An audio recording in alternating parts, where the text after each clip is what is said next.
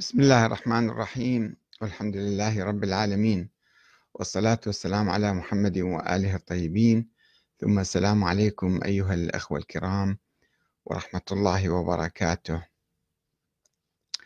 هل تعرف الديمقراطية خطوطا حمراء؟ هل المراجع رموز دينية؟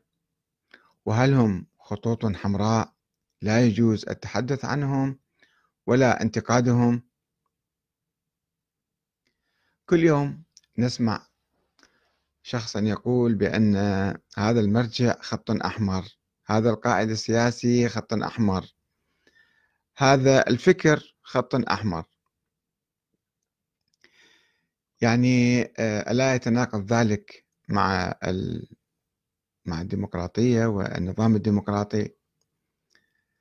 الديمقراطية ليست فقط صناديق اقتراع أو مثلا انتخاب رئيس بين فترة وأخرى. الديمقراطية ثقافة.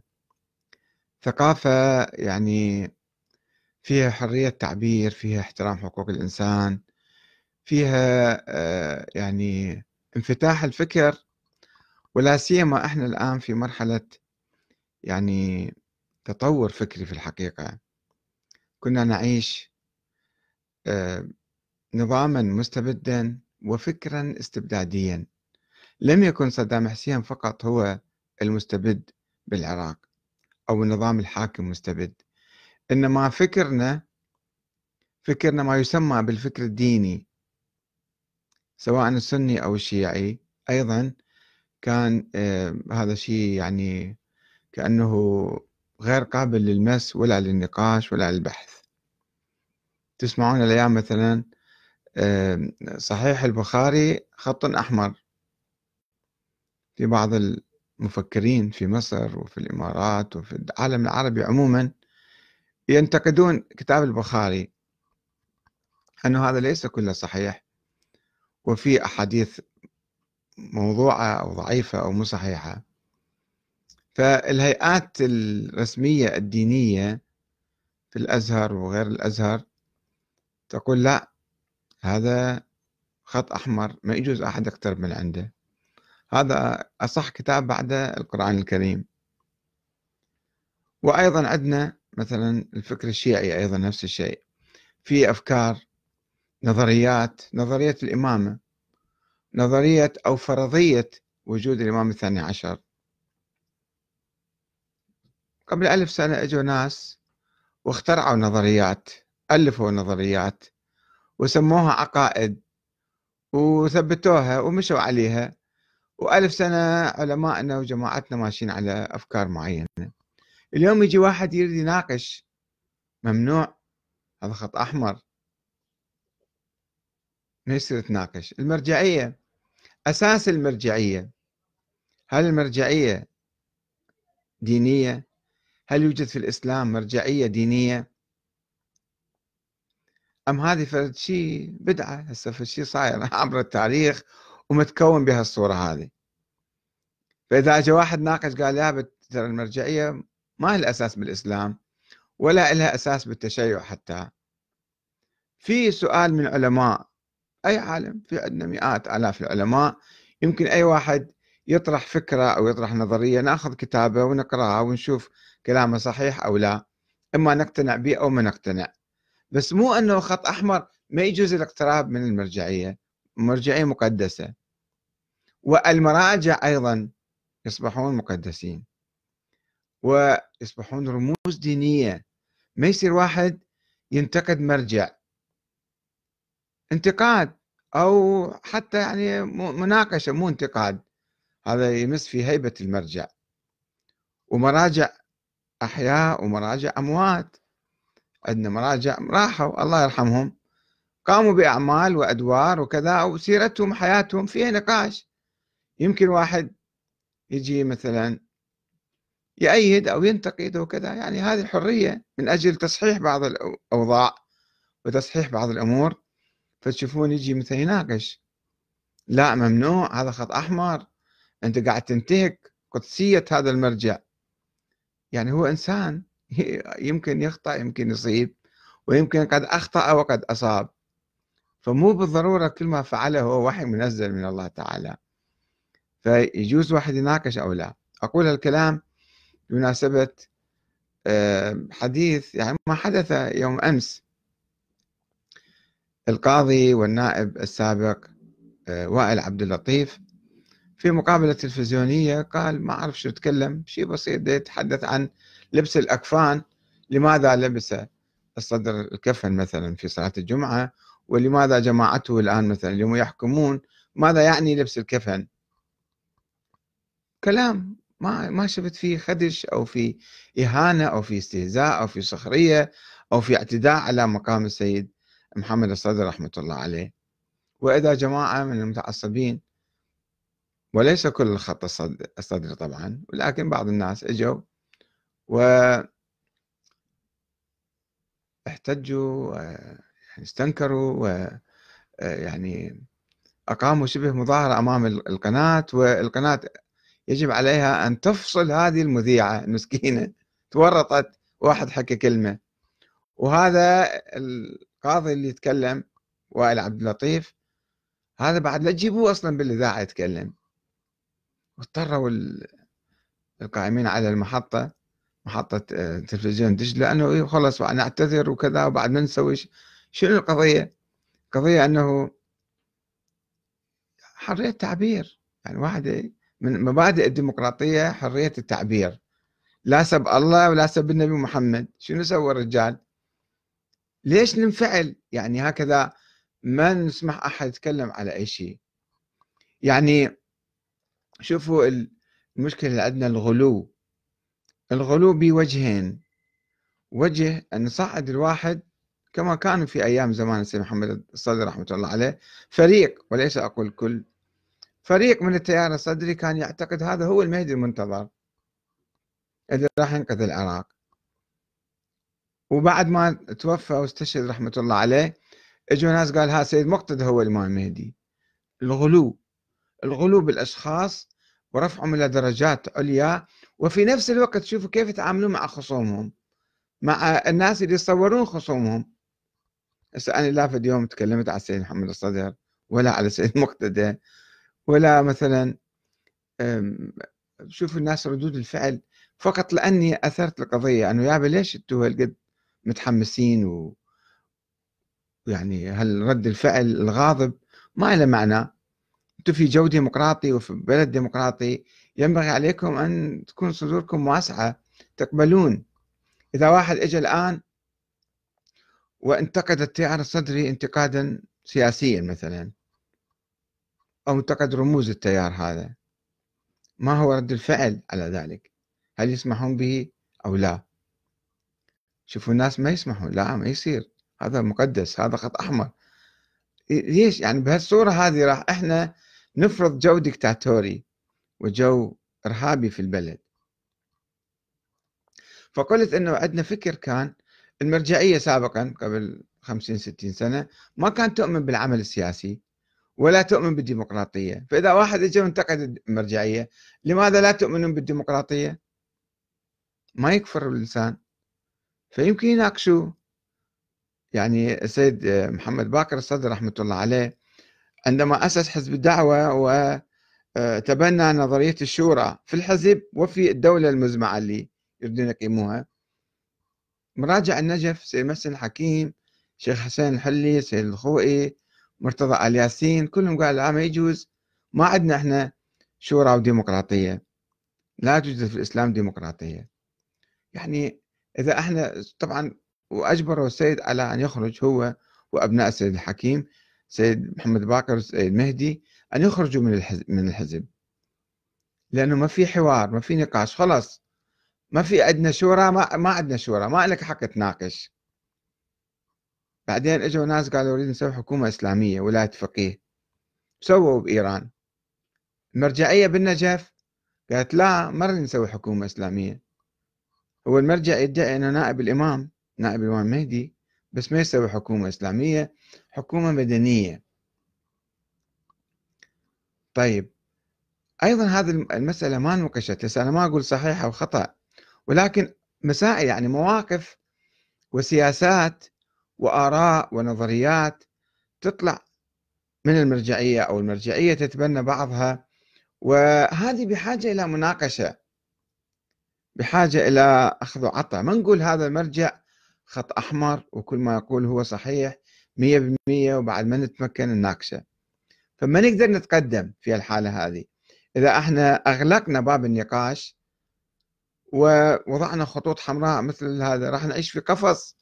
بعد ما نتمكن نتحرك ولا نفكر بحرية لأن أي فكرة بسيطة هاي خط أحمر ممنوع تفكر بها فش نفكر؟ شلون نتطور؟ وشلون نقدر يعني نجيب أفكار جديدة أو أفكار أحسن. يمكن هاي الفكرة خاطئة اللي يتبناها مثلا هذا المرجع الفلاني أو موقف خاطئ أو سياسة خاطئة.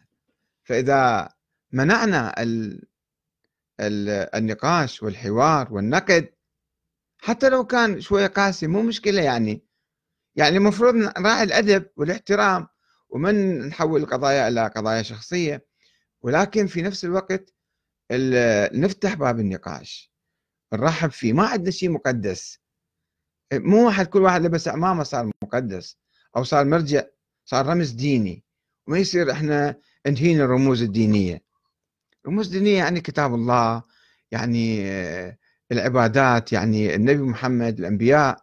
مو نجي أنا كل واحد اعتبر نفسه هو أو جماعته أو كذا هو هذول رموز دينية وأنت إذا انتقدتهم كأنه نزلت السماوات على الأرض. هذه الأيام آه، الكاتب سليم الحسني الكاتب العراقي سليم الحسني يكتب مقالات عديدة عن عن المرجعية وهو كان ينتقد يعني حاشية المرجع السيستاني وبعد ذلك أيضا طرح عدة مرات أنه السيد السيستاني مثلا يؤمن بالحكومة المدنية.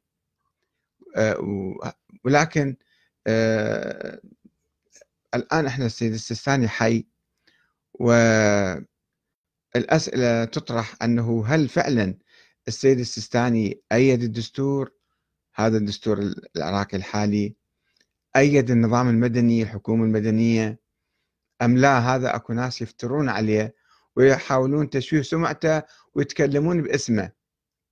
سواء وكلاءه أو المكتب ماله أو كذا. لأنه أيضا مثلا السيد السيستاني حفظه الله ما يتكلم مباشرة مع الناس بالتلفزيون حتى لو بلغة فارسية مو مشكلة يعني. حتى لو لغة فارسية مو مشكلة يعني مو عيب. واحد ما يجد لغة عربية وهو مرجع في العراق مو مشكلة هذه. بس يتكلم حتى الناس يسمعون كلامه وبعد ما يشككون. شوف الآن إحنا في حياة السيد السيستاني الناس دي يناقشون إنه هذا ما نعرف حقيقة هاي مواقف السيد السيستاني أو لا. وإذا تذكرون في التاريخ الراح السنوات الماضية كانت تطلع فتاوى باسم السيد السيستاني تنشر أنه آه، مثلا آه، التصويت على الدستور أو انتخاب القائمة الفلانية هذا واجب شرعي. وبعدين ينفوها يقول لا لا السيد السيستاني ما قال هالكلام. زين هذا اللبس اللي دا يحصل من وين؟ لأنه ما في إعلام ما في صراحة إعلامية. كل الفتاوى تجي من تحت لتحت وبصورة سرية يوم يأكدوها يوم ينفوها. يوم يأكدوها يوم ينفوها. الآن أيضا السيد سليم الحسني عنده مقالة أخرى آه، يقول فيها أنه هناك اختراق أمريكي للنجف ويتحدث عن مؤسسة راند. هاي مؤسسة تفكير يعني في أمريكا يتخطط وسياسات أنه هذه المؤسسة قدمت توصيات إلى الحكومة الأمريكية تهتم بالشأن العراقي هذه المؤسسة. كان بعضها يتعلق بالمصطلحات السياسية والفكرية.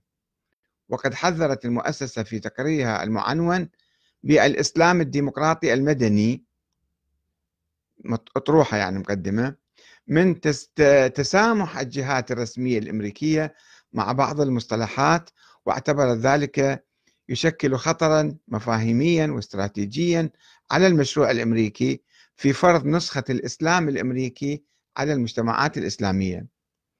ويقول أيضا وجاء في الدراسة النص التالي في صفحة 72 يقول في السنوات الأخيرة طالب ممثل بعض الدول الإسلامية بمعاملة خاصة وحصلوا عليها في الغالب ونتيجة لذلك تسربت بعض المصطلحات غير الدبلوماسية مثل تدنيس المقدسات.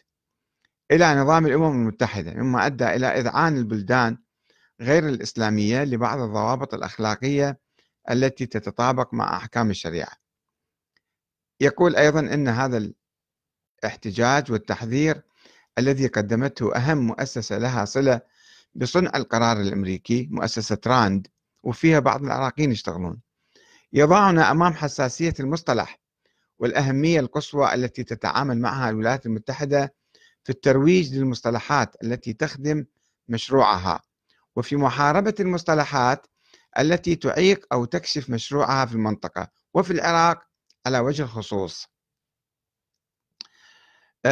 أيضا يضع مقطع من هذا في صفحة 92 توصي هذه مؤسسة راند السياسيين الأمريكيين بدعم التقليديين متى وحيثما كانوا من اختيارنا عندهم علاقات ويانا يعني.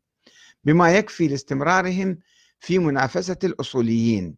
يعني هم يقسمون العالم الإسلامي إلى ناس معتدلين وناس أصوليين يعني ثوريين أو مثلا. والحيلولة دون أي تحالف بين الطرفين.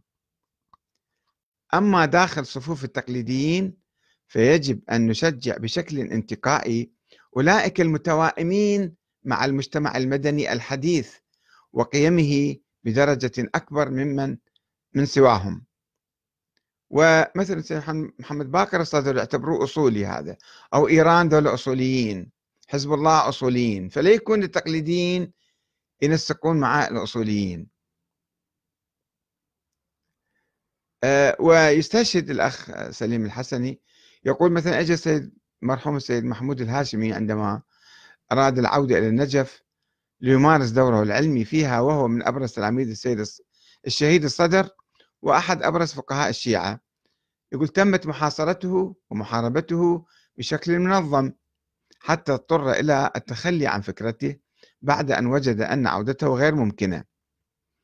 أه ويبدو أن الذين يشير إليهم التقرير الأمريكي بالتقليديين الذين وقع عليهم الاختيار قد أدوا المهمة بنجاح. يعني ليكون يلتقون ليكون دولة يعطوهم مجال يدخلون في هالمعقل هذا؟ فهذا موقف حقيقة. موقف أنه آه، في خط معين يفرض الآن في الحوزة وفي العراق وعلى الشيعة أيضا. ليكن هذا الخط؟ يتبنى القضايا الثورية أو القضايا السياسية المهمة في المنطقة أو يكون مثلا حيوي معين فهاي نقطة يمكن نناقشها هل المرجعية عندها علم؟ ما عندها علم؟ ليش متخذ هالموقف؟ شنو يجري بالنجف؟ ماذا يجري في الحوزة؟ إذا واحد قال لك هذا خط أحمر بعد ما نقدر نناقش ولا نقدر نسأل ولا نقدر نفكر أيضا هناك موقف بارز في الحقيقة أه ينقل في صحيفة اسمه قلقامش بريس. أه أنه عندهم تعليق ومقالة عن استمرار مقاطعة المرجع السيستاني للساسة وكشف الأسباب ليش أنه ما يقبل أي أحد. وفي هذه المقابلة أو في هذه المقالة بالحقيقة هناك تصريح ينقل عن السيد آه، حيدر العبادي رئيس الحكومة السابق آه، أنه قال أن المرجع السيستاني طلب عام 2014 في رسالة موقعة باسمه وختمه آنذاك تغيير رئيس الوزراء نوري المالكي وتكليفي بهذا المنصب. هذا وهو واضح يعني كان معروف ما يحتاج لواحد ينقله في يومها عرف ذلك. ولكن أن يصرح آه، السيد العبادي بأنه السيد آه، السيستاني بعث رسالة خاصة وموقعة ومختومة وإلى حزب الدعوة والكتلة اللي كانت آه، كتلة دولة القانون أنه خلص لا تنتخبوا المالكي وانتخبوا العبادي.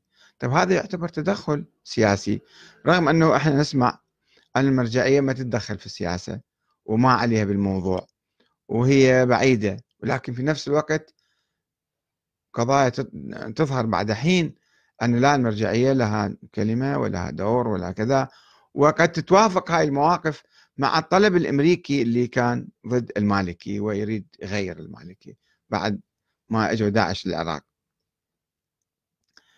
آه هذه كلها تخلينا أنه إحنا نفكر أنه إحنا آه يعني نبتعد عن هالخطوط الحمراء وما نفكر فيها وما نسأل وما نناقش و يعني بالمرة أم لا؟ يجب أن نكسر الخطوط الحمراء وما نعترف بها هذا يعود إلنا في الحقيقة. يعود لكل إنسان لكل مؤسسة إعلامية. صحيح يمكن تلقى ردود فعل غاضب أحيانا أو مثلا عقوبات معينة أو مقاطعة ولكن أن أن نمارس الديمقراطية يعني أنه ما نعترف بأي خط أحمر.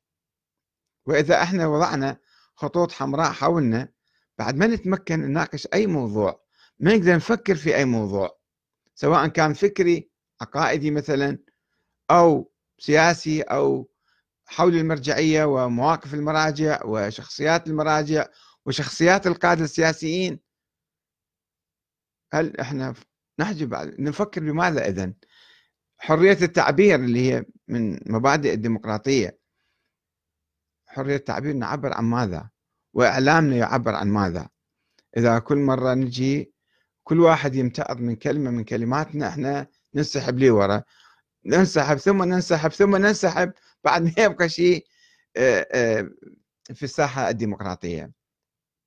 هذا مجرد يعني آه، تعليق على ما حدث يوم أمس وفي الحقيقة مو يوم أمس فقط إنما هو يحدث دائما ودائما نشوفوا الناس يقولون المرجعية خط أحمر الكذا خط أحمر آه، ما يسمحون بالاقتراب من آه، هذه المؤسسات أو مناقشتها. ولكن الديمقراطية لا تعرف الخطوط الحمر. والسلام عليكم ورحمة الله وبركاته.